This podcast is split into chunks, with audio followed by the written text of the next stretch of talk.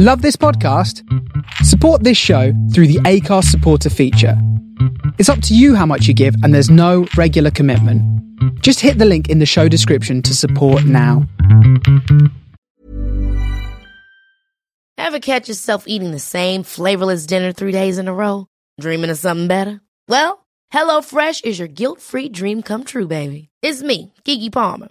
Let's wake up those taste buds with hot, juicy pecan crusted chicken or garlic butter shrimp scampi. Mm. Hello Fresh.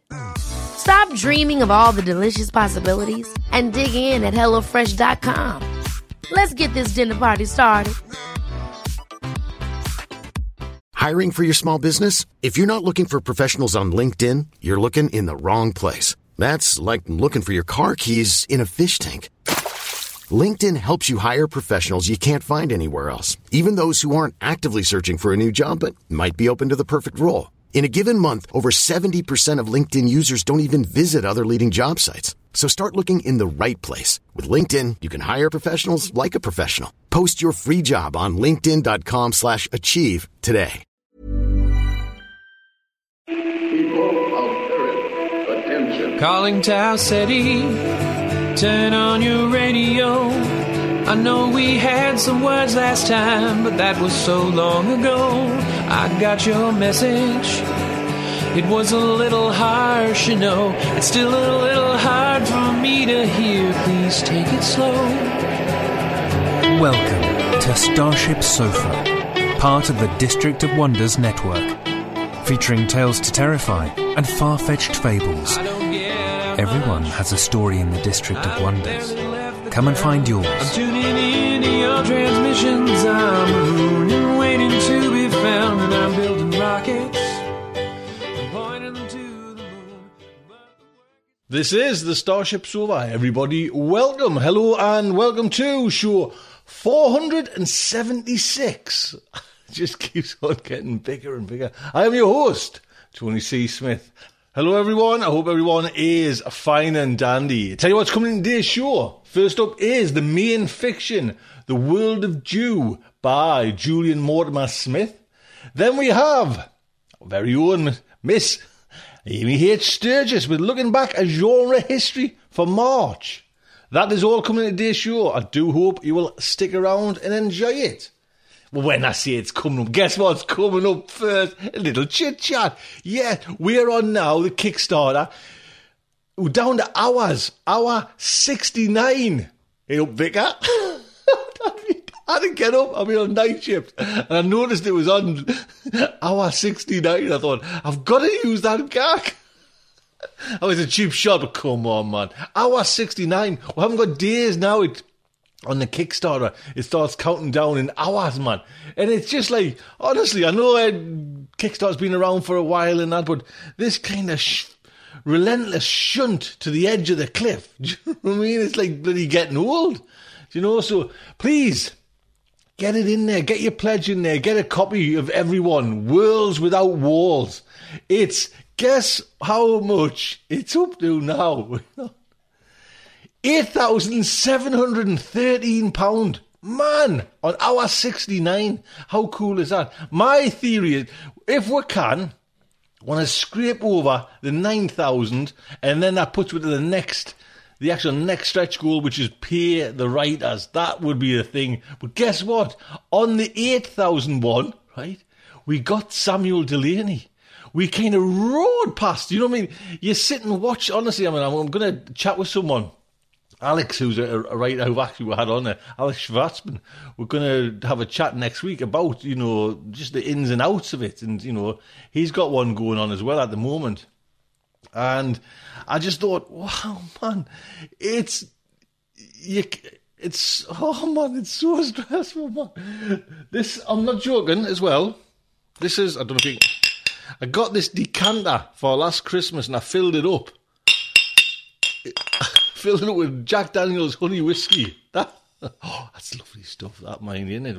But that's gone. That's away. And next. So please put put a pledge on. Get over that nine thousand little line, and I'm hoping some kind one because there's a big one in there for to actually produce the horror on anthology, or like a little mini anthology as well. So we'll see how we go. But please, honestly, get over that nine, and then that's it. And count it down with work. Do you know what I mean? Because I'm kind of online. I'm off for four days there now, so I'm just kind of hovering. You know, I'm always kind of on the edges, just keeping an eye out. So drop us an email, drop us a tweet. It'll be fantastic. So what can I say? I tell you what I can say as well, my dear. Big thank you to who from the start, I didn't mention it, you know, I just wanted to kind of focus, but from the start, Robin has been there. Robin, ah, Robin and D. Robin Bradshaw and D. Knief. And Dee's going to be, D's, D's work comes later, but Robin has just been instrumental. She's the assistant editor on this Kickstarter novel anthology and instrumental in kind of getting it, you know, to where it is, basically, full stop. Do you know what I mean? It's just fantastic. So, Ooh, get your pledges in, if you will. That would be very nice. Thank you very much. So we'll get on to that. Some some science fiction stories there. The World of Dew by Julian Mortimer Smith, originally published in pulp literature. Julian Mortimer Smith has published more than a dozen stories in some of the world's top speculative fiction magazines, including Asimov's Terraform and Daily Science Fiction. One of his stories, Headshot, appeared in the Best American Science Fiction and Fantasy 2016 anthology. He has also written non-fiction articles about subjects such as Shag Harbor UFO incident, and I'm going to have to Google that one and the North America Conkers Championship. Julian lives in a small lobstering town on the southwest Nova Scotia. You can find out more about Julian at julianmortimersmith.com. This story is narrated by Brian Rowlands. Brian Rowlands was born in California and grew up in around the western US. He currently resides in Highlands Ranch, Colorado, where he works as a voice artist, primarily focused on audiobooks. He is probably best known for being the voice of Glenn and Tyler's series of audiobooks written by B. J.B. Sanders. If you grew up in the Denver area in March, if you if you if you grew up, it's to be excited, man. If you're around in the Denver area in March, you can find him on stage with Magic Moments, a non-profit theatre group that brings theatre professionals and people with special needs together. Oh man, bright, bright man, how go cool you? Together to create an original show every year. You can hire Brian to narrate your next audiobook at thevoicesinmyhead.com. There you go. So, the Starship Sofa is very proud to present The World of Dew, written by Julian Mortimer Smith. Read for you by Brian Rollins. This world of dew is a world of dew and yet, and yet. Kobayashi Issa, 1763 to 1827. I never scan the ship before blastoff. I just buckle in and ignite. It's like striking a match.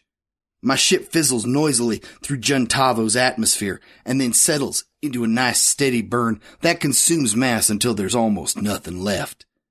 That's where I live, that tiny splinter between your fingernails, that fragment, that almost nothing.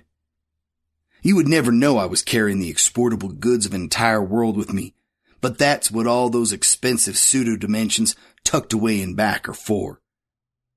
When the match burns out, that's it. My fuel is spent and I'm barely out of the system. But I've got all the momentum I need. I can ride that stupendous wave of kinetic energy all the way to Aragara. I'm going well over light speed now, thanks to the zero space ram affixed to the prow, and there's nothing to slow me down out here in the almighty night. Only once I'm beyond the intercept threshold of whatever customs officers and law enforcement agencies exist on the planet I've left behind do I scan the ship, pinpoint the rogue heat signature, the carbon dioxide source that shouldn't be there. A blue blip on my monitor, a ghost in the darkness. Hold G8, a stowaway. There's often a stowaway. The Brotherhood couldn't function without them. We were all stowaways or castaways or runaways at one point, so I go down to the cargo decks with a paralysis pistol and a crowbar. My computer tells me which crate is breathing, whispers it right in my ear so as not to alert whoever's in there. It's a big crate that's supposed to be full of electronic goods, Lots of packing and shielding. Easy as pie to chuck out some of that junk and make a nice comfy nest for yourself to become invisible to customs and security. But no one's invisible aboard my ship. I crack it open and point my pistol, pretend to be a mean old space cowboy, but there's no need.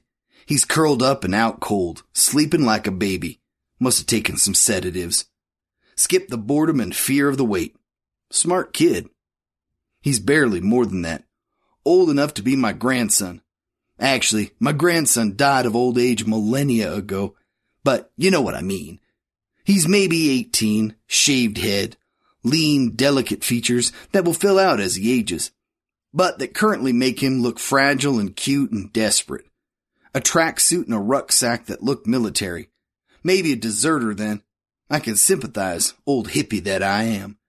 I've had a few deserters from various military and paramilitary and quasi-military outfits over the years. They tend to be good workers but bad company. Usually they ditch after a few runs anyway. I manhandle the kid onto one of the light duty stevedores and take him up to habitation. I check him over with the diagnostic, he's fit as a horse, and leave him snoozing on a bunk with a tray of breakfast on the nightstand. He can thank me later.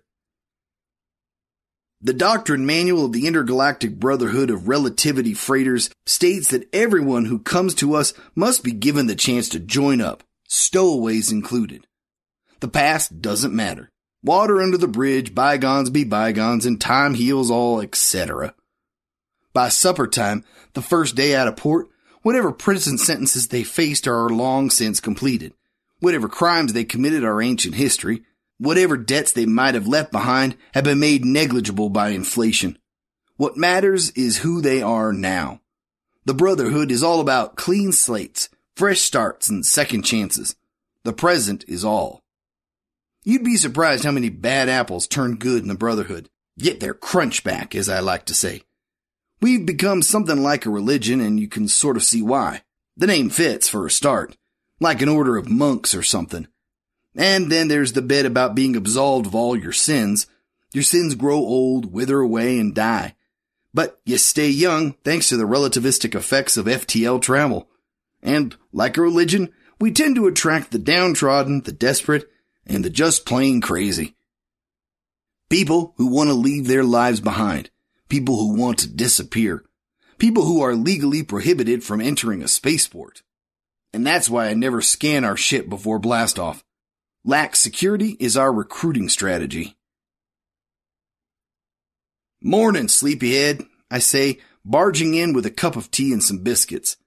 Welcome aboard the RF Wonderlust. You made it. Congratulations. I speak to him in freight tongue, but my computer knows how to translate into this kid's dialect. Your brotherhood? He asks.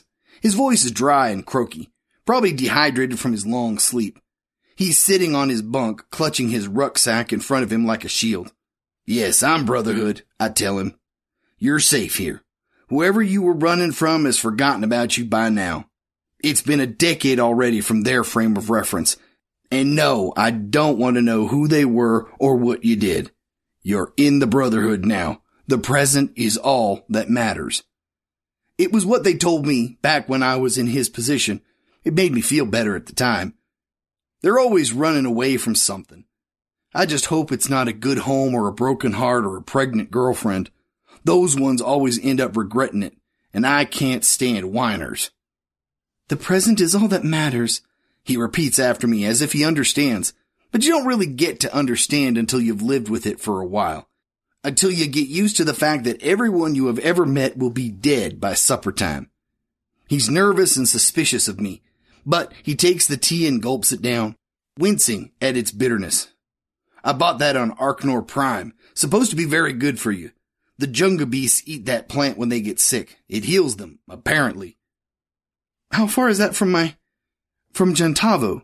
He asks. Oh, just a little stroll, about 70 clicks. Light years? I nod. Then he asks me something that stowaways never ask. Did you like Jantavu? He says it with timid pride, like it was a meal he had cooked for me. Stowaways are always hopelessly self-absorbed, for the first few days at least, bursting with excitement and relief and melancholy, So his question catches me off guard. It's so mundane, like he's a tour guide operator. I used to take tours of all the planets I visited, but I quickly got bored of that. There are only so many wonders of the galaxy you can take. These days I spend most of my shore time in the bar. I'm suddenly embarrassed by that, by the disarming earnestness of this kid's question. I didn't really see much of it, I admit. Just another delivery to me. I wasn't there long. He nods. Me neither, he says. I'm startled by this response. Young people are so rarely conscious of their youth. By the ship's clock, it's three weeks from Juntavu to Aragara. About two days before we hit the system, we send a message to the local Brotherhood offices announcing our arrival. We're only now dropping back down to sublight speeds, so that's the longest lead time we can give them. Send the message any sooner and we outrun it, arrive before it does. But two days is enough. It gives them a good six months of dilated time to prepare. My stowaway's name is John, and I've grown to like him over the last three weeks. I hope he'll stay on. God knows I could use the help. Just a month ago, I had a crew of a half a dozen, but they all bailed on Margareta Alpha to start a commune on the idyllic southern continent. So I've been on my own for the last few runs. I can run this freighter solo, but it's always good to have at least one or two other people around to lighten the load. John's a nice, quiet kid thoughtful and thorough. It's no wonder he wasn't cut out for the army. Armies are all the same. You've got to be gung ho and hoo wah and move with a sense of urgency.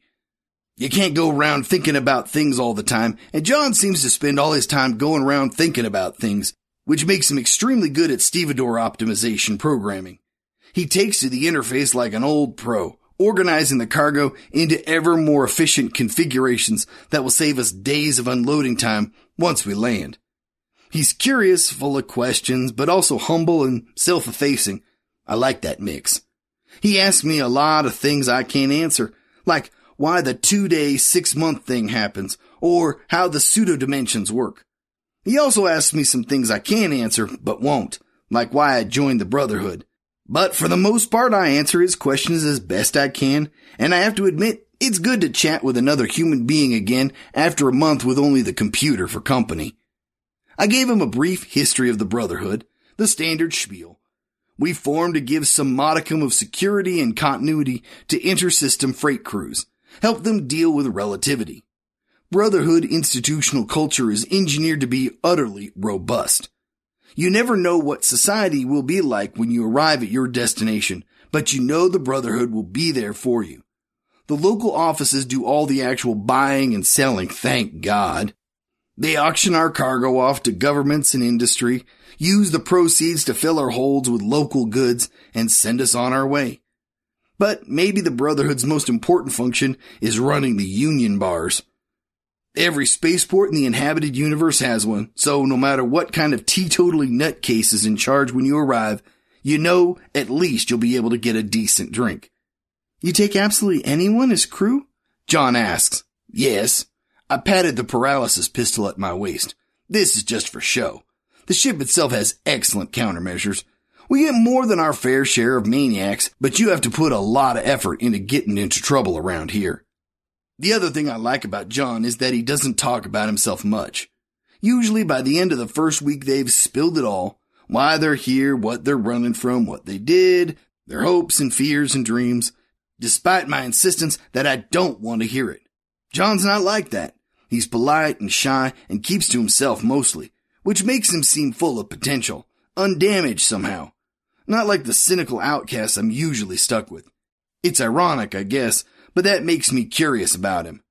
We cook together. I send a stevedore to the cargo hold and we break open a few crates of Juntavan produce.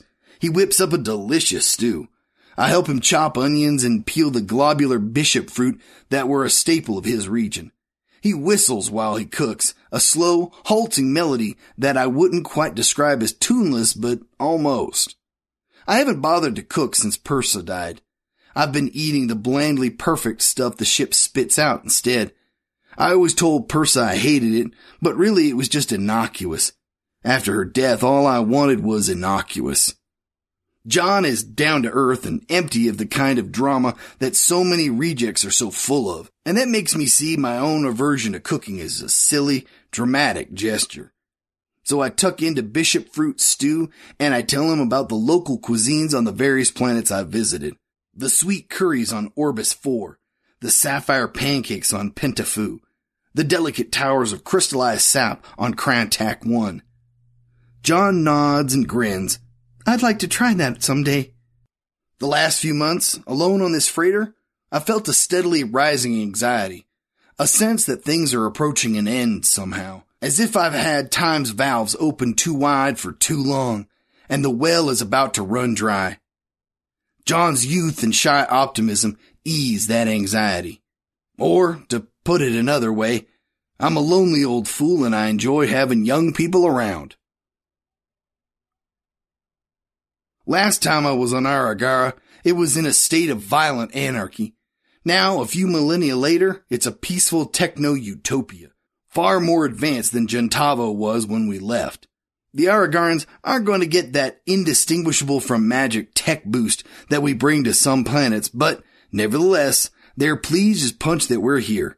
They haven't had freight from Gentavu in over 600 years, so the universities and museums are drooling over the cultural and artistic goods packed away in holds A through D. Imagine it. Six centuries of art, music, literature, drama, television, and film to catch up on. Not to mention the hollow shows, mind dances, martial circuses, etch plays, star games, and all the other art forms that just never developed in their space-time shard. It takes just over a week to unload. Our army of stevedores interfacing with their local brotherhood counterparts, who in turn take the crates to a vast transit terminal, where sleek lev trains wait to transport the Gentavan exports to the four corners of the world. Sometimes it's airplanes or ships waiting for our freight. Sometimes it's zeppelins or matter displacers or beasts of burden. Sometimes cargo cults form around brotherhood offices. Sometimes the locals don't want to play ball and the freight languishes in the brotherhood's infinite warehouses for centuries. But those are all problems for the local office to deal with. The Brotherhood is nothing if not patient. But us freight runners, we're a different breed from the rank and file. We take whatever they can give us, fuel up, and ignite. Managing the stevedores is kind of fun, satisfying, like Tetris on an epic scale. The planet-sized mess of the cargo holds slowly becomes a vast, clean emptiness. I can't help but think of the ship as a living thing, emptying its lungs of all that stale volume before sucking in fresh, life-giving freight to sustain it on its next long swim through vacuum. John's a good worker, and we're done ahead of schedule. When I give him shore leave, he explores Contado Freeport, Aragara's space trade hub. But I stay and drink at the Union Bar. It's too easy to have fun in utopian cultures. There's too much temptation to stay, and I made my decision long ago that I would never stay anywhere ever again. So I drink with freight runners from every corner of the universe and every era you care to name. We speak to one another in freight tongue, a simple and exceptionally stable language. It's full of redundancies and evidentials and metalinguistic tags that stop it from evolving. When you first learn it, it's endlessly frustrating. Freight tongue was never meant to be spoken. It was designed by Brotherhood computers to act as a kind of linguistic middleman. I say something in my mother tongue, which my ship's software knows how to translate into freight tongue.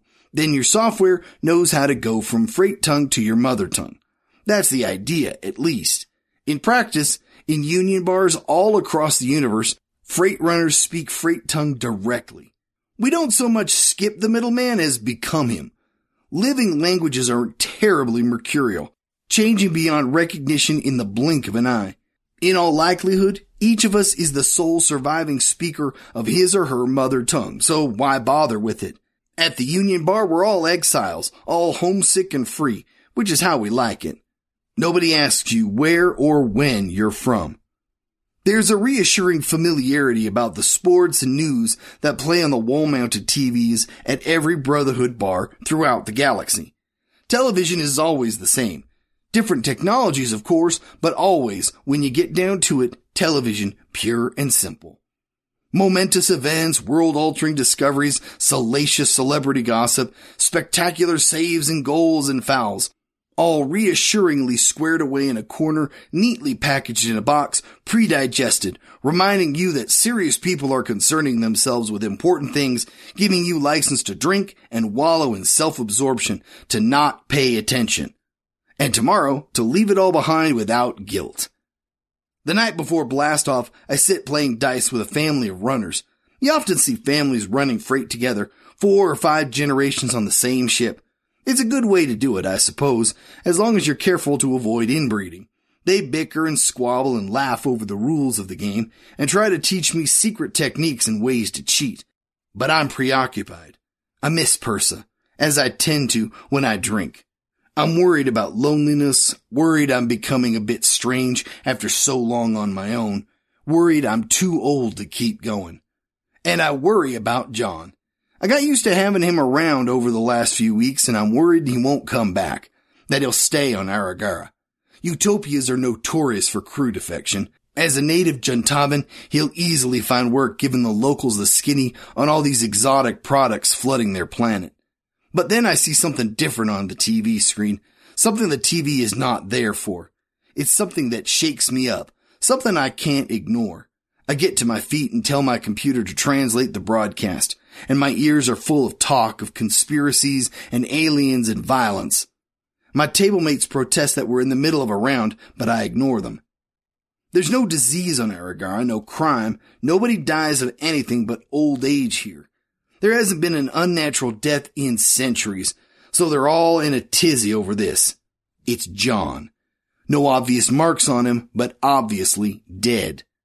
They've already put two and two together and linked him with the recent relativity freighter landing. I hear my own name more than once. It's the one proper noun my computer never seems to recognize, and it sounds like Jushin Jack Cobbs from the mouth of the newscaster, but I know they're talking about me. They call the Brotherhood a shadowy organization that has resisted assimilation into the enlightened all state. And they speculate on why we might have wanted this man dead. The local Brotherhood media liaison is on hand to give his official no comment, which the Aragarans misinterpret as tacit admission of guilt. The truth is, the only way Brotherhood locals maintain their autonomy and stability is through scrupulous disinterest in planetary affairs everyone dies. We in this bar, more than anyone, know what that means. If John had stayed on Aragara, he'd have died of old age tomorrow. I've had crew members murdered before. I've had crew members die aboard my ship. Dying people often want to escape their lives, or they believe that FTL travel will prolong their final days, so they join up. You'll outlive your great grandchildren, the Brotherhood, but you can't outrun death. And yet, and yet, John was healthy and young and earnest, and his death gets to me. My guess is that whatever military outfit he was running from outfitted him with some sort of anti-desertion slash anti-capture mechanism. Like on the shopping trolleys at Brotherhood commissaries. If you take them too far from the store, the wheels lock up. That old philosophy makes me angry, willfully destroying something good and useful just because you can't possess it yourself. I spend the rest of the night in the bar, sober now, drinking tea, unable to sleep, counting down the minutes to blast off. By breakfast time tomorrow, John's death will be ancient history. Its mystery will have been solved or not. His grave will be mossy, his plot overgrown. If they even bury their dead on Aragara. Don't know and don't care. I just want to get out of here. In the morning, I will leave this world and all that has happened will evaporate like morning dew under the hot sun of my ship's engines the past will become fragile and trivial, vanishing along with Aragara's white giant, its bright rays unable to keep up. And the present will expand and fill the ship, driving out the ghosts. I wake up on one of the Brotherhood's guest cots, still fully dressed. I don't remember going to bed. I had planned to stay up until blastoff, but I must have changed my mind as sleep became increasingly seductive. Now I'm late. I stumble into the Spartan little bathroom and splash water on my face, trying to speed the process of waking. Only then do I remember John and what happened to him. No time to think about that now. I quick march down the corridors of the nondescript residential unit until I find some Brotherhood employees who give me directions to launch control. There's a woman waiting for me at the launch pad gate, some expensive looking luggage at her side, a bright smile on her face. Captain Jacobs, she says as she sees me approaching and shakes my hand. My name's Kenya Lantern. I'm here to join your crew. I stare at her a moment, blinking stupidly. She's young and fresh faced, and she's pretty, which makes me suspicious. Do you know what that means? I asked. Of course, she says a little indignantly. Then why? I ask. My own question surprises me. I never ask. I thought, never mind. We're late. Get on board and keep out of my way. We launch in under five. Aye, aye, Captain. She salutes and grins cheekily, a defense against my rudeness. You're running awfully late, whines launch control into my ear as we sprint up the boarding ramp. You want us to delay until the next window? No, I say emphatically. I'm leaving now. I stuff Kenya into a chair and tell her to strap in.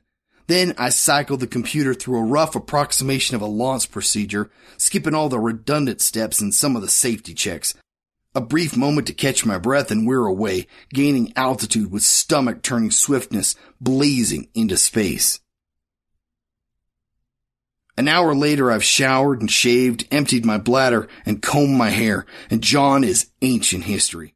I emerge from my quarters to apologize to Kenya. I explain things as honestly and fully as I can. I tell her about John, feeling I owe her that much. I'm usually more welcoming, I tell her. Back home, they were all saying you guys did it, she says. So you didn't? No. He was a soldier, I think. Some sort of delayed execution for desertion. That's terrible, says Kenya softly. I shake my head and laugh a little. You'd think I'd be used to it. He was your friend, she says. Not really. We only knew each other a few weeks. I hardly knew a thing about him. And yet, I don't know. You liked him? She says. Yes. He was your friend, she says again firmly. And something about the way she says it makes me believe that she knows it to be true. Kenya doesn't spill. Her motivations are opaque to me. I rarely pick up recruits on utopian worlds, but when I do, it's usually boredom that drives them to leave. A facile desire for adventure, a naive romanticization of hardship and struggle. Usually they're kicking and screaming to go back within a week. As a rule, I work utopian kids hard. Might as well get used to the harsh realities of the universe, kiddo, because you're out in it now, at the mercy of the almighty night, and this ship ain't half as bad as most of what's out there. I send Kenya to trudge around the holds and check on the anomalous crates and cargo that the computer doesn't recognize. That stuff all has to be checked against the billion page manifest. There are powerful search mechanisms, of course, but it's still tedious as hell. She does the work competently and without complaint. She doesn't seem to mind. I keep to myself mostly and spend my time in exhausting depression, but we meet up for meals and I find myself telling her about Persa. I'm embarrassed to find myself fishing for sympathy from a pretty young woman, but that doesn't stop me. She joined up as crew. She was funny. I mean, she made me laugh, but she was also funny in the other way too. Peculiar. I couldn't figure out why someone like her would leave her home. She came from a good family. She had grown up children like me. She was from a decent, late industrial world. I guess I'm drawn to people I can't figure out. She must have told you though, eventually, says Kenya. No, never. At first, it was a point of pride, I think. I didn't tell her either. We were both stubborn. Later, there was some superstition about it. I didn't want to spoil the mystery, thinking that was what we liked about one another. Later still, when I would have told her anything, it just didn't matter anymore. It was enough to just be with her every day. Eighteen years we were together, and I never knew what she was running from. John didn't tell you either? Kenya says. I'm shocked, and for a brief moment, I find myself angry that she has said it. It's such a bland and obvious explanation for my current melancholy that I feel stupid for having fallen victim to it, for not having seen it myself. John reminded me of Persa, or more likely of myself when I met her. You haven't told me either, I point out. This is meant as an objection to her theory, but I blush when I realize it sounds like a come on. Andurum is in the middle of a full-fledged world war when we arrive. A couple of surface-to-air missiles are flung at us as we descend, but they're nothing the ship's countermeasures can't handle. The local rep apologizes when we land on behalf of the warring factions. Those damn custodians of truth can't tell a relativity freighter from a bomber, he laughs, speaking in rough and rapid freight tongue. I'm telling you, they were quaking in their boots when they realized their mistake. Thought we would refuse them trade privileges.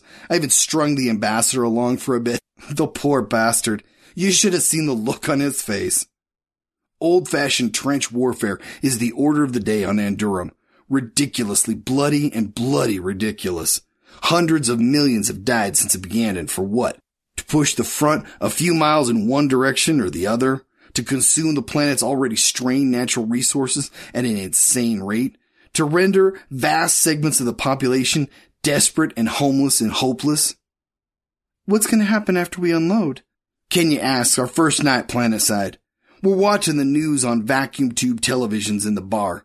It's all propaganda, of course, but the bloodshed is so pervasive that even the cheery martial music and joyful announcements of major victories can't quite hide the despair. You can see it in the eyes of the newscasters in their utterly unconvincing optimism. After we unload, we're gonna get the hell out of here. I tell Kenya, knowing that's not what she means. This is the kind of delivery I feel most conflicted about. We're the first freighter to have visited the planet in decades. Our cargo is going to revolutionize warfare overnight.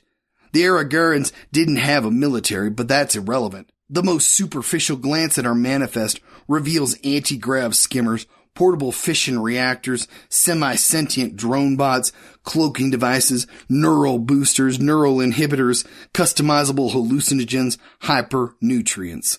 In the best of all possible worlds, the tech boost would render the causes of the conflict moot and bring peace and prosperity to all. But it is far more likely to result in a swift and brutal genocide, conducted by whoever is shrewd enough or lucky enough to purchase those technologies most amenable to weaponization. Who decides who gets our stuff? Kenya asks. It occurs to me that this must be hard for her to bear, although she doesn't show it. The best her planet has to offer, the pride of Aragaran culture, is given over to genocidal maniacs to do with as they please. Market forces, I tell her.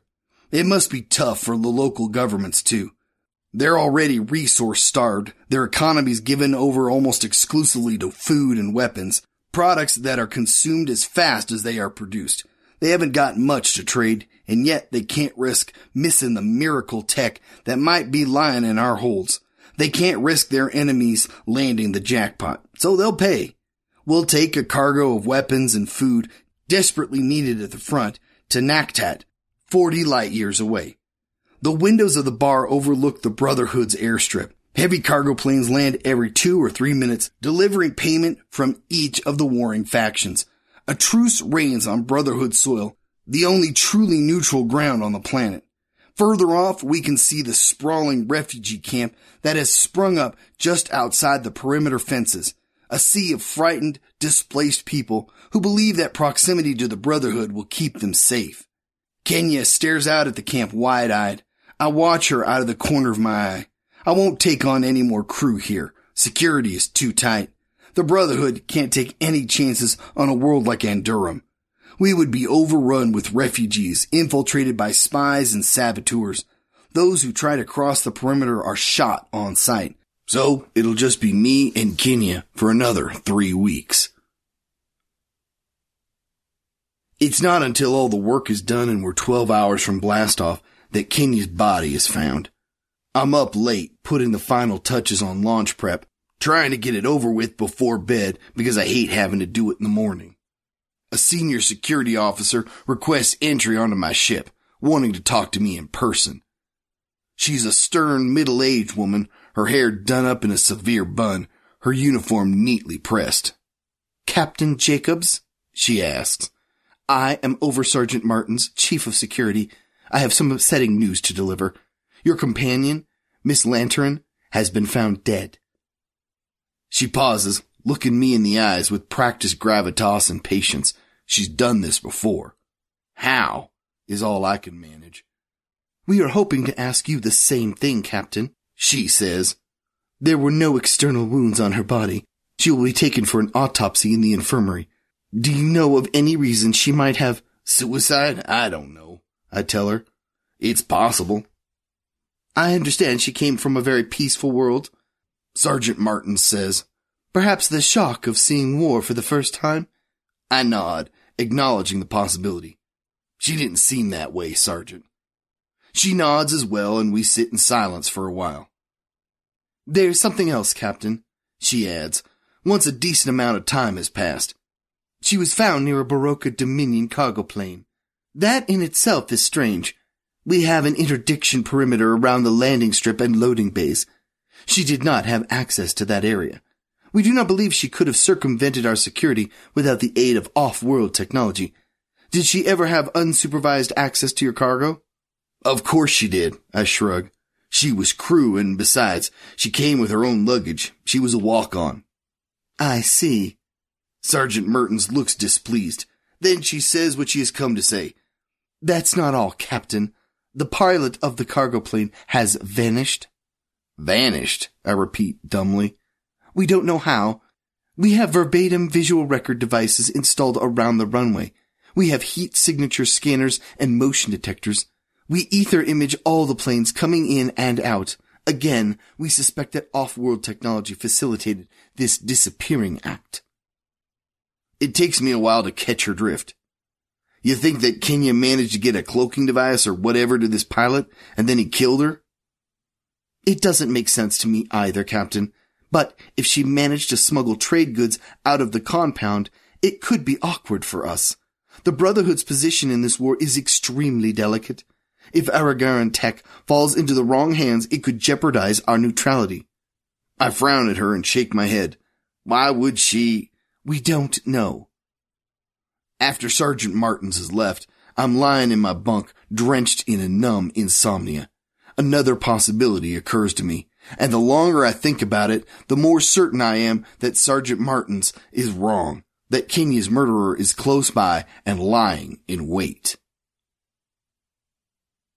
I worry that Kenya's mysterious death will delay my launch, but the local bigwigs seem to want me gone. Out of sight, out of mind, and all that. So I launch on schedule. My holds full of war-forged goods, and another mystery death becomes ancient and irrelevant.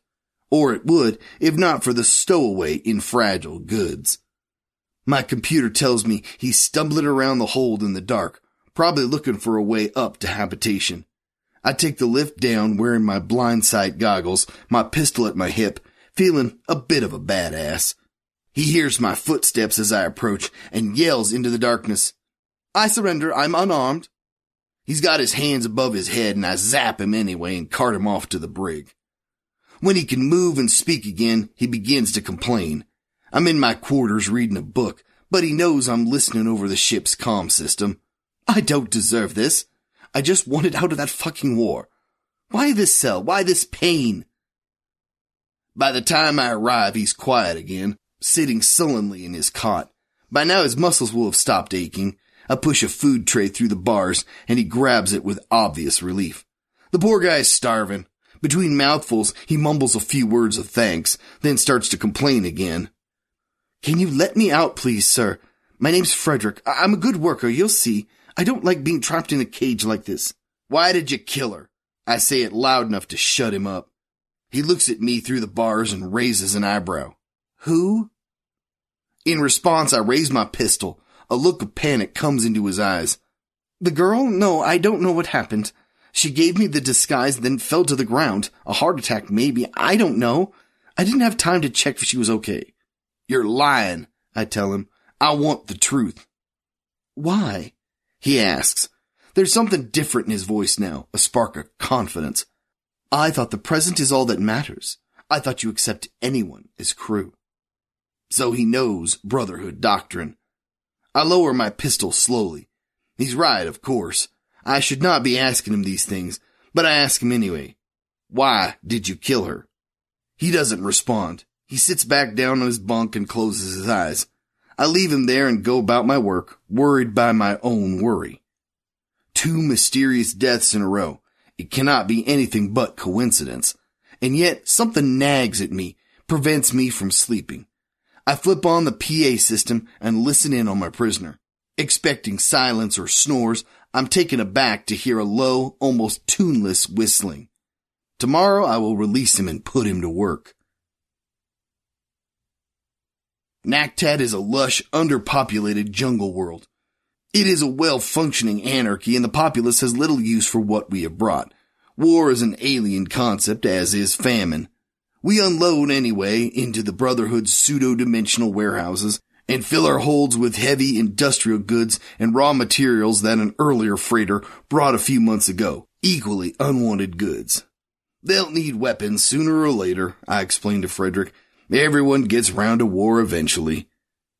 Frederick vanishes into the wilderness a day before our departure. The Brotherhood facilities here have no security, and there's no one to stop him.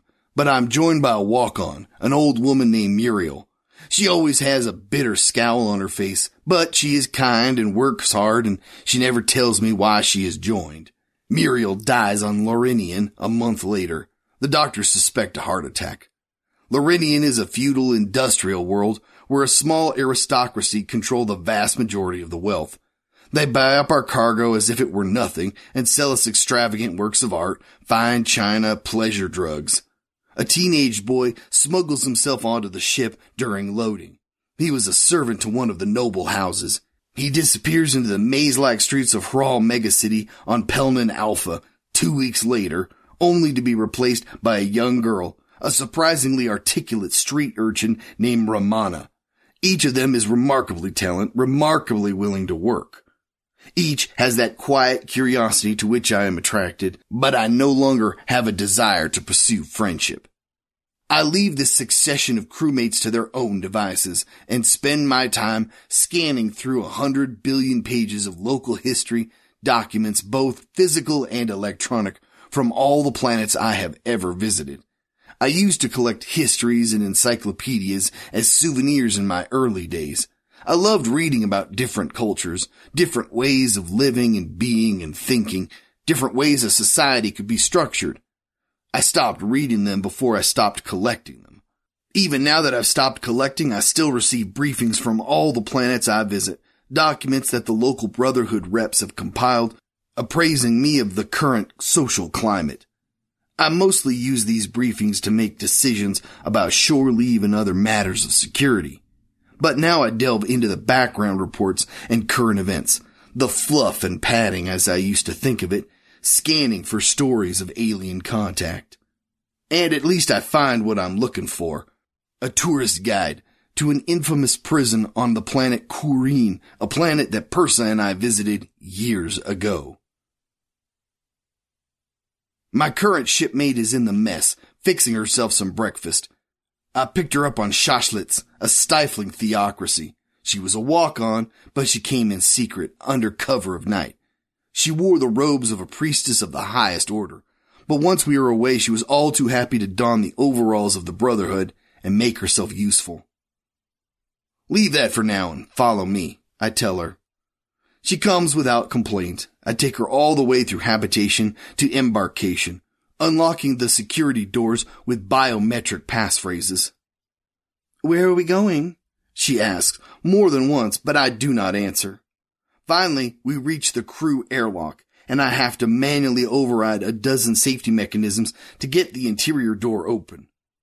After you, I usher her into the chamber and lock the door behind her. She realized what is happening before the massive door can close and seal completely. But I have my pistol pointed at her by then and she hesitates. Then it is too late. She is trapped between two massive vacuum carbon bulwarks. We can see each other's faces through the little window, but our voices have to be transmitted through the computer. Let's drop this charade, I say to her. She stares at me through six inches of plastic, her hands spread against the plate.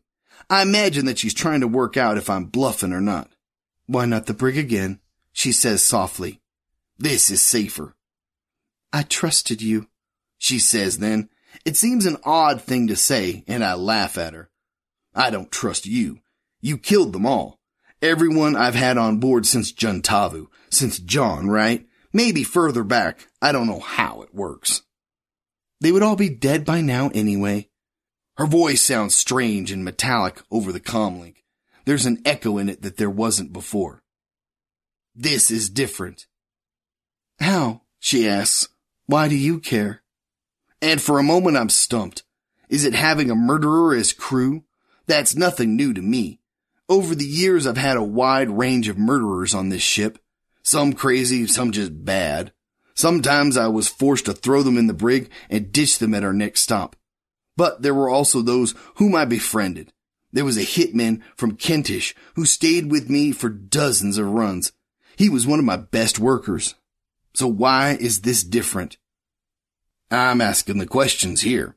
I tell her feebly, feeling like a bad cliche. What are you? Tell me. She speaks a word that my computer does not know how to translate. Then she shrugs. We just call ourselves people. And what do others call you? I ask. What do humans call you?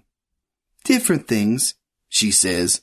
I have spoken in many tongues in my day. Mind eaters, parasites, doppelgangers, demons, possessors. The Korinis called you devourers, I tell her, and she nods in acknowledgement. Were you there? That was where our army was defeated. That was where the great starvation occurred. Yes, I was there. Only a few of my people escaped, but I was one of them. I look at her through the glass, and I see that she is scared. I try to see a parasitic alien behind the girl's eyes, but I cannot.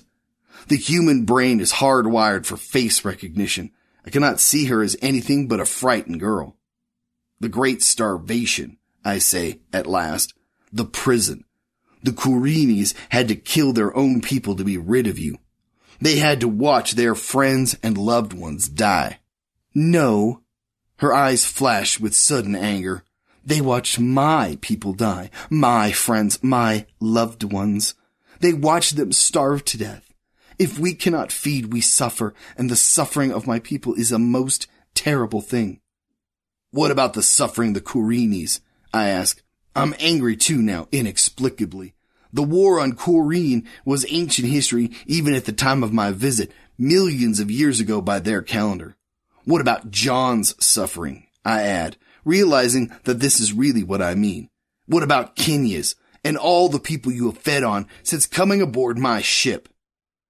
There is something you have to understand, she says, she regains her composure with a visible effort of will, raising her palms to the window in a conciliatory gesture. I have visited many, many worlds since my time on Koreen. I have made a study of suffering in humans and other creatures. I have studied biology and physiology, psychology and neurology, cognitive science and spiritual science. I have learned about these things from the most advanced civilizations and I have learned different things from the most primitive. I have concluded that the suffering experienced by my people is far greater than anything a human is capable of experiencing, trillions of times greater. Bullshit, I tell her. I know it is hard to accept, but it is true. She speaks in a rush now, as if in a panic, as if taking a risk and wanting to get it over with. Human suffering is a complex and many faceted thing, it involves nociception, nerve fibers, the limbic system, the cingulate cortex, the hypothalamus. It can be physical or it can be emotional. It has a cultural dimension, a spiritual dimension, an aesthetic dimension. It can seem agonizing or can carry pleasure with it. I know all this. I also know you have opioid receptors and endorphins that limit suffering, that you can lose consciousness when your suffering reaches a certain threshold. I have lived in many, many human bodies. I have felt pain with human nerves. I have felt torture and heartbreak. I have felt disease and I have felt grief. I know that your suffering can seem like the most important thing in the universe, but I also know that you are mistaken in thinking this. Human suffering is a faint and meager thing, a surface with no depth. But for my people, our suffering is different. It is far less subtle, far less complex than human suffering, it is blunt and vast and inconceivable, and we only suffer when we are hungry. She pauses, and again I see fear in her eyes. and we can only die by starvation. She glances at the outer airlock door, and I imagine her floating in vacuum, her body slowly radiating heat, drifting inexorably toward the ambient temperature, a hair above absolute zero. And I imagine a conscious being trapped in that icy corpse, growing hungry. You eat the minds of your hosts, I say dumbly. I am horrified and fascinated, angry and curious. I don't know what to believe or what to feel. Eat is imprecise, she tells me. We are nourished by cognition. Some cultures describe us as syncretic personae. We build our own sentience from the sentience of others. But yes, if you like, we eat minds. We eat them and we excrete them. How many? How many people have you killed? Thousands, she says, and I hear something in her voice that I interpret as flippancy. I have to take a new host every few months. If not, the hunger begins. I have sustained myself over four hundred years. Only twice have I felt hunger. Just the beginnings, a shadow of what was to come. And both times it was enough. Enough for what? Enough to force me to do what was needed to sate my hunger. Things I am not proud of. I walk away and leave her there in the airlock. Before I switch off my comlink, I hear what sounds like a sob of frustration, quiet and human. I don't sleep that night. I lie on my bunk thinking about the creature in my airlock.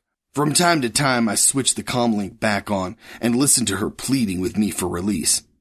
Could drop me off at the next world and I will go and leave you in peace. You can forget about me like you forget about all those you leave behind. I only stayed with you because you didn't seem to care. No, that's not exactly true. I stayed because I could travel from world to world, taking just one life at a time, never staying long enough to arouse suspicion, never risking imprisonment.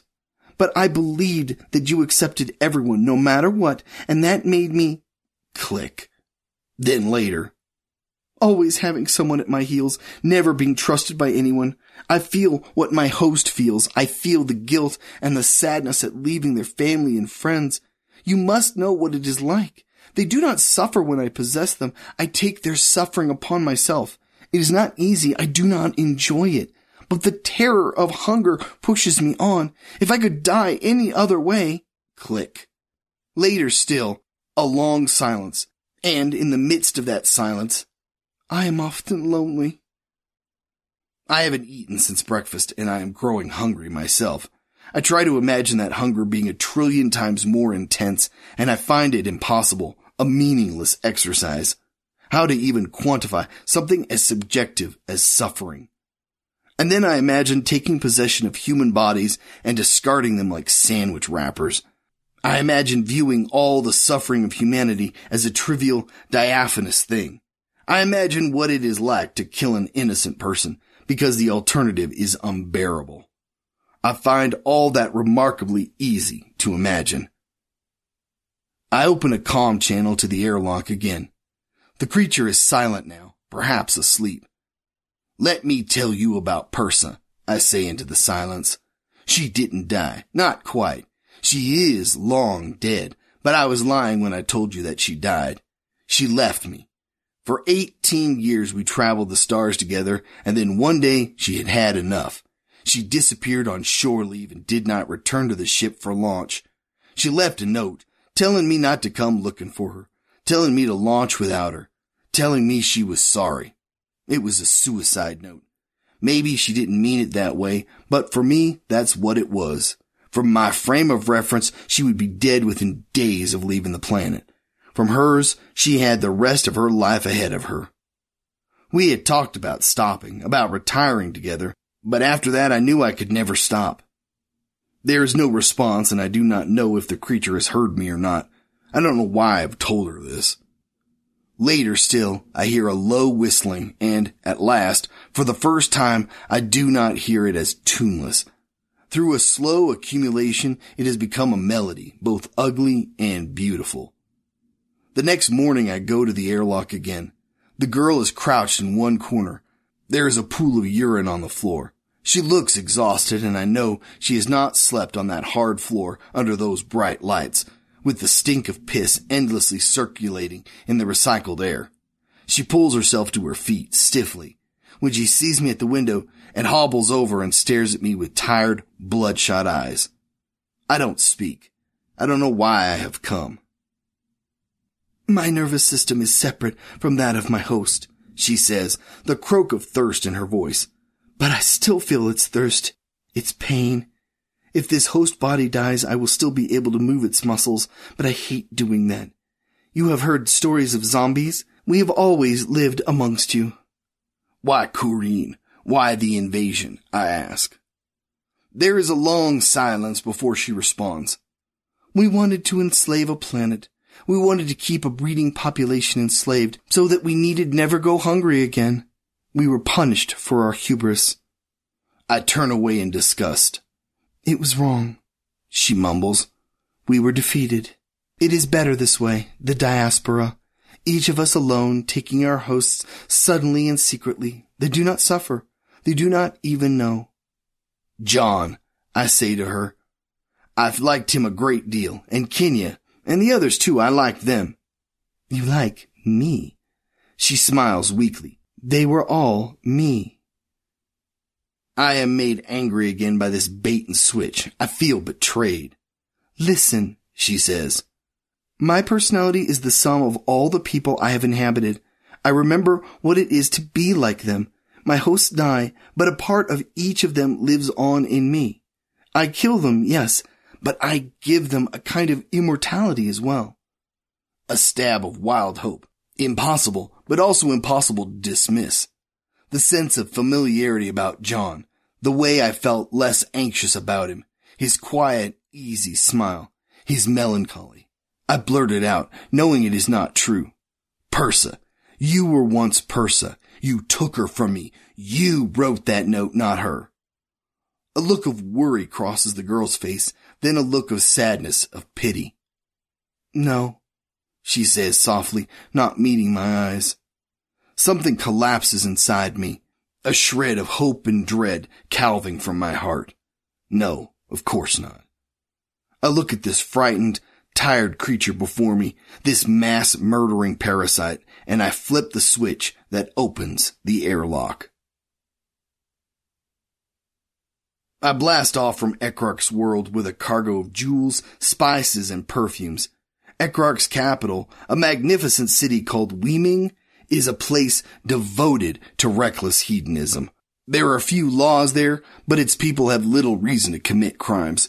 Everything they could want is at their fingertips. The devourer could be safe in such a city.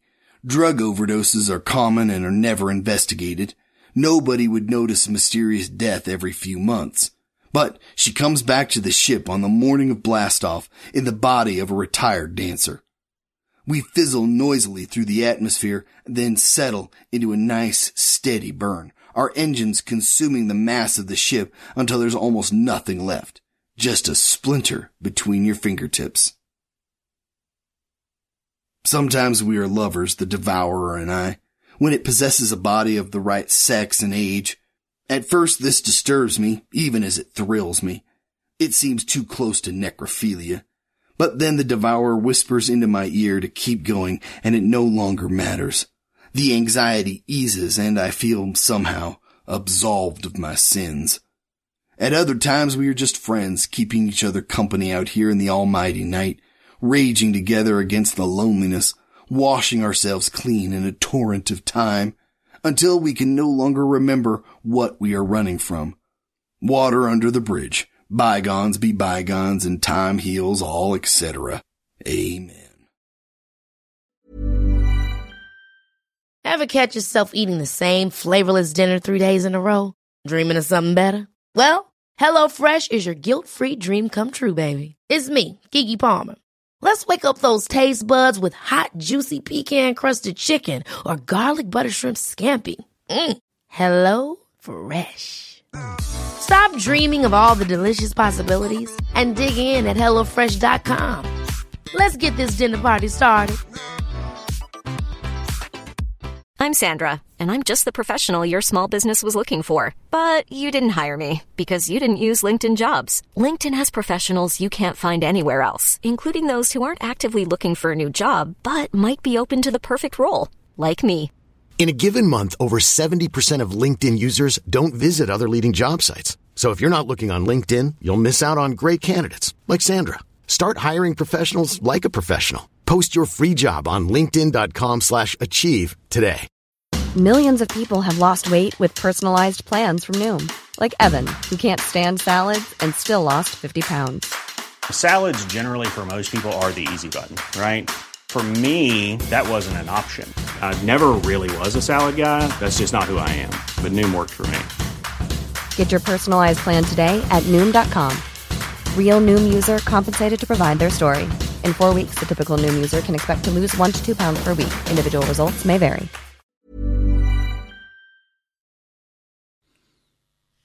There you go. Don't forget, copyright is Julian's. Julian, thank you so much. And Brian, what can I say? What can I say?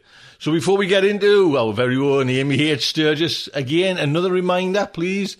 Think about the Kickstarter just so you can get a copy of the book. You know what I mean? We've been talking about it, you know, kind of myself and, and Robin bandying and ideas, and think of it as like what this is the way we've come up with it. It's like a generation ship.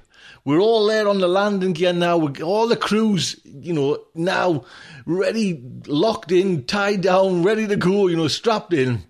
The crew being the writers, the artists, you know, the the editors. There, we're all in there, ready to go, and when this 69th hour falls away, that's blast off. And it'll take with the length of the time to put this novel, this anthology together. And that's when we'll arrive at everyone, you know, this, this magical place, Worlds Without Walls. And if you believe in, you know, my values and, you know, the whole ethos of this, uh, this, you know, this anthology, it's, it'll be something special to have. Do you know what I mean? And, you know, you get other little perks as well, you know, that kind of sign. There's a few done that, mind you. Go on there. And what was I up to on, you know, where I had to write out the rant? I kept having to put it up now, so I've uh, I've got to write 17 of them. I've done five. I've wrote five, and I thought that would be it. I thought, well, I'll just put it up the chat straight away when we when we lost loads of them when we went to the Samuel R. Delany stretch goal. So, and how cool is that, man? To have one of the writers out there. Do you know what I mean? Stands up for equality and diversity in just everything. To have him on, you know what I mean? Like in the, oh man. Pop over Kickstarter, link on here. There'll be link anywhere. You can, I've been all over just type in Kickstarter, type in Starship Sofa, or you know everyone Worlds Without Walls. Just type in everyone Worlds Without Walls. You'll get there. Get a pledge in. So we have our very own. Last but by no means least, our little Ames. Our little Ames. Looking back at genre history, Ames. Hello, my friends. It is time for another look back on genre history. And today I would like to first start off by recommending a collection that was published last year. It is wonderful. It is called Women of Futures Past. And it is a collection of great science fiction from classic women of science fiction. Andre Norton, Anne McCaffrey, Leigh Brackett, Nancy Kress, Ursula K. Le Guin. You cannot go wrong with this volume. It was edited by Kristine Kathryn Rusch, and every story in this collection is just stellar. And it's also a great one-stop shopping experience for women of 20th century science fiction and 21st century science fiction as well as some of these authors are still very much at the top of their games. So anyway, Women of Futures Past. Definitely worth reading. And one of my very favorite living science fiction writers. Yes, I'm a historian, which means a lot of my favorite people are dead, but uh, I am also, of course, a fan. And one of my very favorite living science fiction authors is Lois McMaster Bujold, and she's also represented in this volume. And speaking of Bujold, she is the focus of today's segment. I'd like to talk about Bujold and her background in fan writing. Uh, this is near and dear to my heart. I grew up in science fiction fandom, started reading fanzines in my teens back in the day, before all of that stuff was online, and fan fiction writers and fan artists and such were were publishing on you know mimeograph machines and sending things through snail mail. And I'm very intrigued by the relationship Bujold has had historically with fandom. And so that is the subject of today's segment and probably the next one as well. The comments that I'm going to make are based on research that I did for an essay of mine that was published called From Both Sides Now, Bujold and the Fan Fiction Phenomenon, which was published in the collection Lois McMaster Bujold Essays on a Modern Master of Science Fiction and Fantasy, which was edited by Janet Brennan Croft and published by McFarland in 2013. So just FYI, if you want to track that down, there it is. But that project is the springboard for my comments today. So before she earned four Hugo Awards, three Nebula Awards, the Mythopoeic Award, the Skylark Award, the Forry Award, and a number of additional honors as well as a devoted audience of science fiction and fantasy readers, Lois McMaster Bujold herself was a fan. And she explains in her essay, and lots of her essays, by the way, are available online at her website, so you can go read those if you like. In her essay entitled Here's Looking at You Kid, she admitted that Quote, I was a reader and fan first and a fan fiction writer pretty much simultaneously with my start at trying to write original fiction. End quote. She doesn't hide at all what she calls her fleeing with fandom. On the contrary, she credits it as a kind of apprenticeship. One that not only encouraged her growth as a writer and, and nurtured her, her budding work, but also prepared for her to relate to fan readers once her professional fiction became popular. So today she is a self-proclaimed fan-friendly author, and she's used the insights she's gained from fan fiction to develop strong ties to the community of her fans and to wrestle in particular with the question of sex and readership in fiction and perhaps most importantly, to articulate her theory of the unsung collaborator. And that has been credited with reinventing the reader response theory of literature. And I'll talk about that later.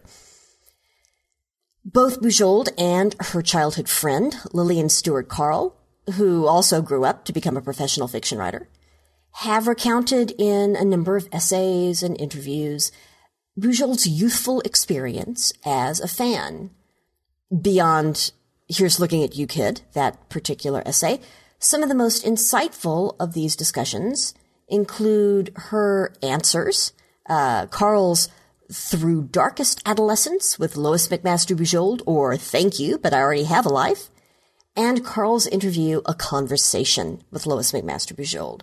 So it's from these accounts and other ones that you can kind of reconstruct a portrait of the young science fiction fantasy mystery fan, who was Lois McMaster Bujold, as she gravitated to the works of Robert Heinlein, Poul Anderson, J.R.R. Tolkien, and Arthur Conan Doyle, and television shows like The Twilight Zone, The Man from Uncle, and the original Star Trek. She also was plugged into the larger science fiction community. She subscribed to Analog and became an active member of the Central Ohio Science Fiction Society. And she attended genre conventions. Her transition from being a consumer of genre texts to an active transformer of them in participatory fandom is the kind of journey that scholars of fan culture and transformative media have been paying attention to. Henry Jenkins, Camille Bacon Smith, Jo Marie Verba, Constance Penley, Cheryl Harris, Allison Alexander, Matt Hills, and yours truly. Now, you could argue that fan fiction is a very, very old form of fan participation, of, of participatory culture. The medieval authors who embellished and explored and retold pre-existing Arthurian legends were fan fiction producers.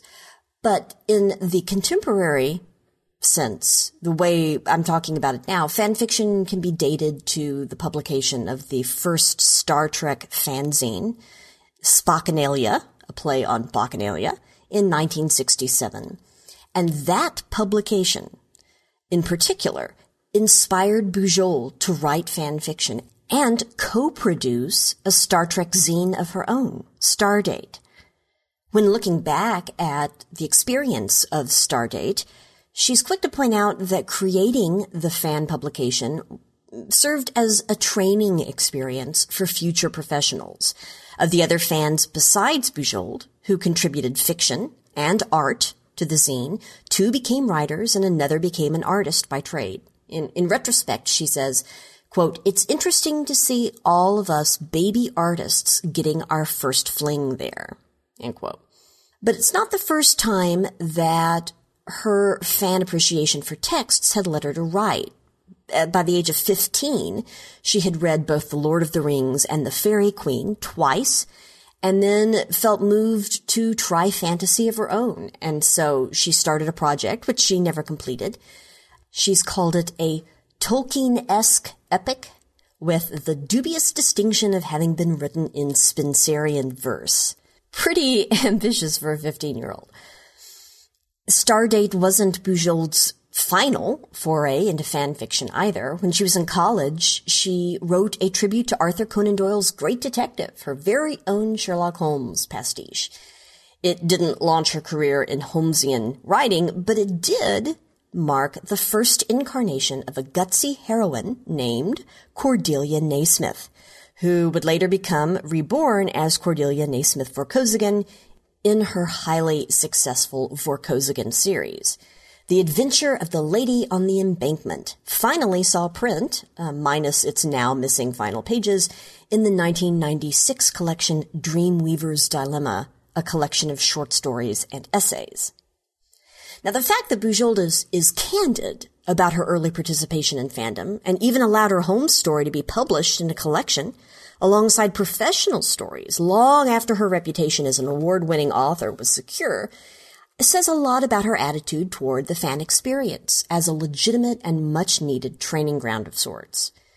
Quote, it's very tough for an apprentice to get the kind of experience that they need to go on to grow into the full-fledged artist, she has explained in her work answers. She credits fanzine projects such as Stardate with serving as a nursery for baby writers, including herself. So if her fan fiction experience was an apprenticeship for her, it's unsurprising that echoes of the texts that inspired her fanish creativity resound in her original works. As a fan, she was moved to write by works of science fiction, like the original Star Trek, fantasy, like The Lord of the Rings and The Faerie Queen, and mystery, like the Sherlock Holmes canon. Although the crossing and blending and transcending of genres is one of the trademarks of her writing, her work broadly fits into the categories of science fiction and fantasy, and they're often informed by mystery. For example, she's known perhaps foremost for her best-selling and widely translated Vorkosigan series, which started in 1986 and is ongoing. More than, lots more than a dozen novels, novellas, and short stories. This saga fits squarely into the science fiction genre and subgenres of, of political and sociological and military science fiction, but many of its stories are framed around classic whodunit scenarios. Uh, perhaps the best example of this is the Hugo and Nebula award winning must read. If you haven't read this, just stop now and go read it. Uh, the Mountains of Mourning from 1989 that casts protagonist Miles Vorkosigan in the role of detective uncovering the truth behind an infanticide when the murdered baby's mother appeals to his father's court for justice. Then the rich world building tradition of classic fantasy informs Bujold's other series, like the three novel, four novella Chalion or Five Gods series, which started in 2001 and just got a new installment uh, just this past week, actually. And the four novel Sharing Knife series, which began in 2006, and uh, her standalone novel, The Spirit Ring from 1993. Another object of Bujold's early fanish appreciation has also left a lasting imprint on her original writing. She's mentioned repeatedly her love for the spy-fi television series The Man from Uncle, which ran from 1964 to 1968. I'm also a big Man from Uncle fan, so that strikes a, a note for me too.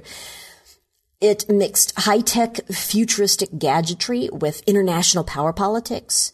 So you ended up with a show that was action-packed espionage. And nearly all of her stories, even those in the decidedly pastoral Sharing Knife series, contain an element of political subterfuge in their plots. The Vorkosigan series in particular has that whole spy-fi marriage of science fictional technology and high-stakes political espionage that she encountered as a teenager while following the adventures of Napoleon Solo, as portrayed by Robert Vaughn, and Ilya Kuryakin, as portrayed by David McCallum, as agents of UNCLE, the United Network Command for Law and Enforcement. There's even a character in her Vorkosigan series that's a, a nod to this. The character of Simon Illyan, the slight, cool, and quietly heroic lieutenant who eventually rises to become the trusted chief of imperial security on the Vorkosigan's homeworld of Barrayar. The image she paints of the intelligent, aloof, uber-capable Illyan is a clear match to that of the slight, cool, and quietly heroic agent Ilya Kuryakin in The Man from Uncle. And she has said, uh, television produced The Man from Uncle and Ilya Kuryakin, an example of the sidekick being more interesting than the hero, and it's no accident that the head of Imperial Security on Barrayar is named Illyan. Okay, so what's the takeaway here? One is that the genres that inspired Bujold's creativity as a fan became the genres in which she's been most productive as a writer of original fiction. There is one other point I want to make about the influence of fan fiction on her work, too, and this is a, a different and I think fascinating one. There's another way that her experience as a fan has influenced her career, and she makes her debt to fan fiction explicit in her 2006 essay, Writing Sex. So, in Writing Sex, she details the challenge posed by her Sharing Knife series, in which the character's various sexual problems are actually central to the plot. And it brought up sex in a way that really hadn't been uh, front and center in her other work. So it left her with the question of how to write intimate scenes without boring readers uh, past caring or shocking them and scaring them away. Different portions of her audience reacting in different ways. And she maps her reasoning for the approach she ultimately chose in doing that, she notes a turning point in her own life as a reader that now informs her life as a writer. She knew previously that reading written pornography was a profoundly anti-erotic experience for her and found that graphic uh, sexual scenes in some of the science fiction novels she'd read were kind of repellent and kind of a turn off. When she was loaned several fanzines by a fellow fan containing slash fan fiction, uh, she said the light dawned in more ways than one. Okay, sidebar. I'm sure many of you already know this, but slash or, or homoerotic fan fiction takes its name from the manner in which writers denote a sexual pairing, right? Kirk slash Spock, for example, Kirk Spock, uh, erotica. So you get the slash there. If the printed fanzine Spockanalia ushered in the modern era of fanfiction in 1967, then the modern era of slash fanfiction officially began with the publication of Diane Marchant's A Fragment Out of Time in the 1974 Star Trek fanzine Grup 3. Although the contemporary slash phenomenon predates that story. Uh, there were stories that were in private circulation among fans as early as 1968. So the fan, Lois McMaster Bujold, gets uh, loaned some of these fanzines, and she said she stayed up all night to read them. She felt a riveted interest that no other literature had, had evoked in her. And so from that, she built an understanding of what traditional pornography did for some people and, and in the end took away several lessons. One was the folly of assuming that one's own sexual turn-ons are equally true for the rest of humanity, or more to the point, her readership. Uh, just because the author likes it doesn't mean the readers will. Another is an appreciation of the fact that romantic and erotic aren't the same thing. And so she focused on achieving an explicit tone rather than graphic content. In short, what she was trying to do is recreate the riveted interest that this fan fiction had evoked in her. The fact that she wrote about this 20 years after reading these borrowed slash scenes and the fact that she acknowledges the insights they gave her into her own psyche and also successful professional writing of sex scenes says a lot about the respect and seriousness with which she approaches fan writing. And here I think is a good place to stop for now. And when I join you again for another look back into genre history, I'd like to talk about Bujold's theory of the unsung collaborator and how that fits into reader response theory of literature. And also talk about how there are generational differences in how professional authors view fan fiction and how Bujold's perspective really marks her as someone ahead of her time. And with that, I want to thank you for your time, and I look forward to joining you again soon for another look back into genre history. Thank you.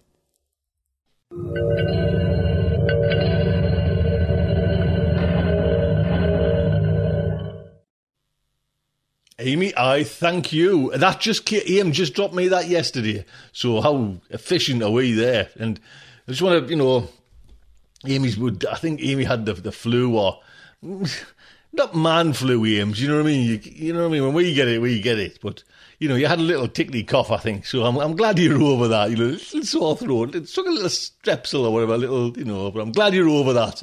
If it had been, you know, man flu, half the year gone, half the year gone, but we can just fight through that. There we go. I just tipped over you. Set that fuse light.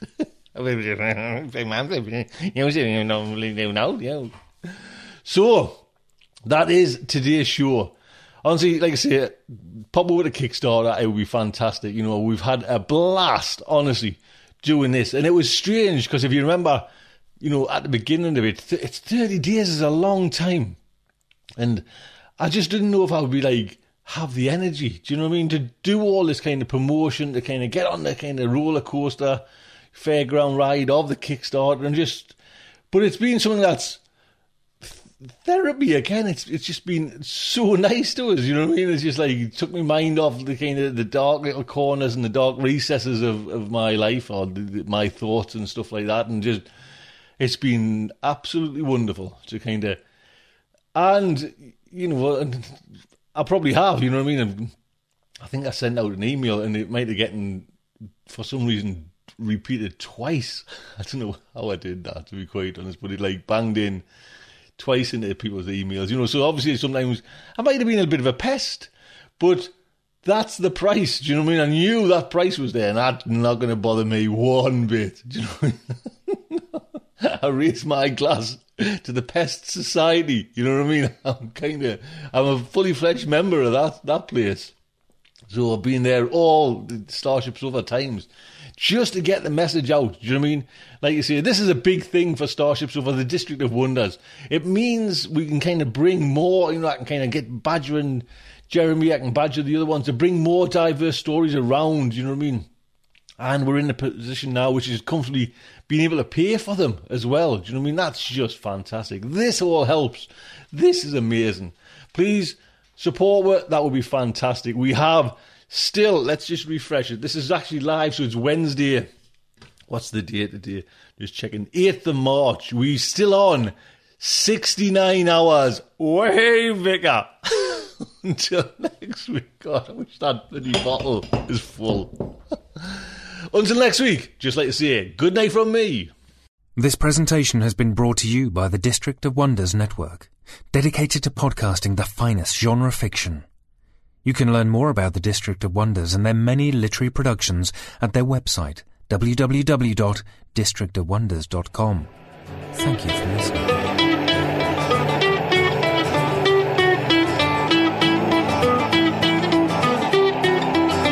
I don't get out much. I've barely left the ground. I'm tuning into your transmissions.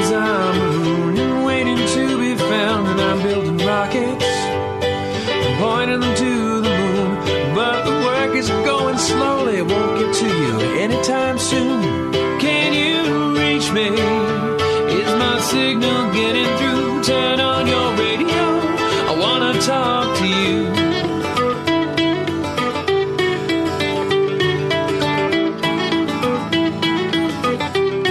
This signal's going light speed. By the time I get my say,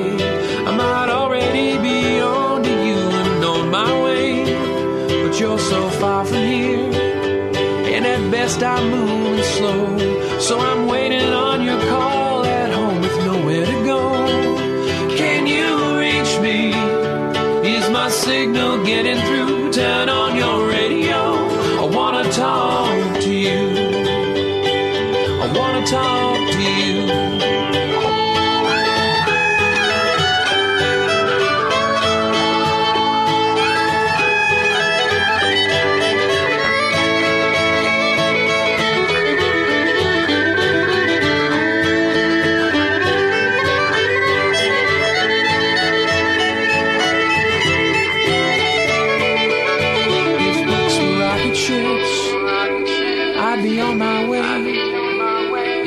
Cast myself on a radio wave, I might get to you someday.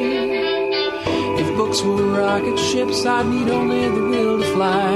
I'm still building word by word, and I'll get out there by and by. I'll get out there by and by. I'll get out there. I'll get out there by and by. I'll get out there by.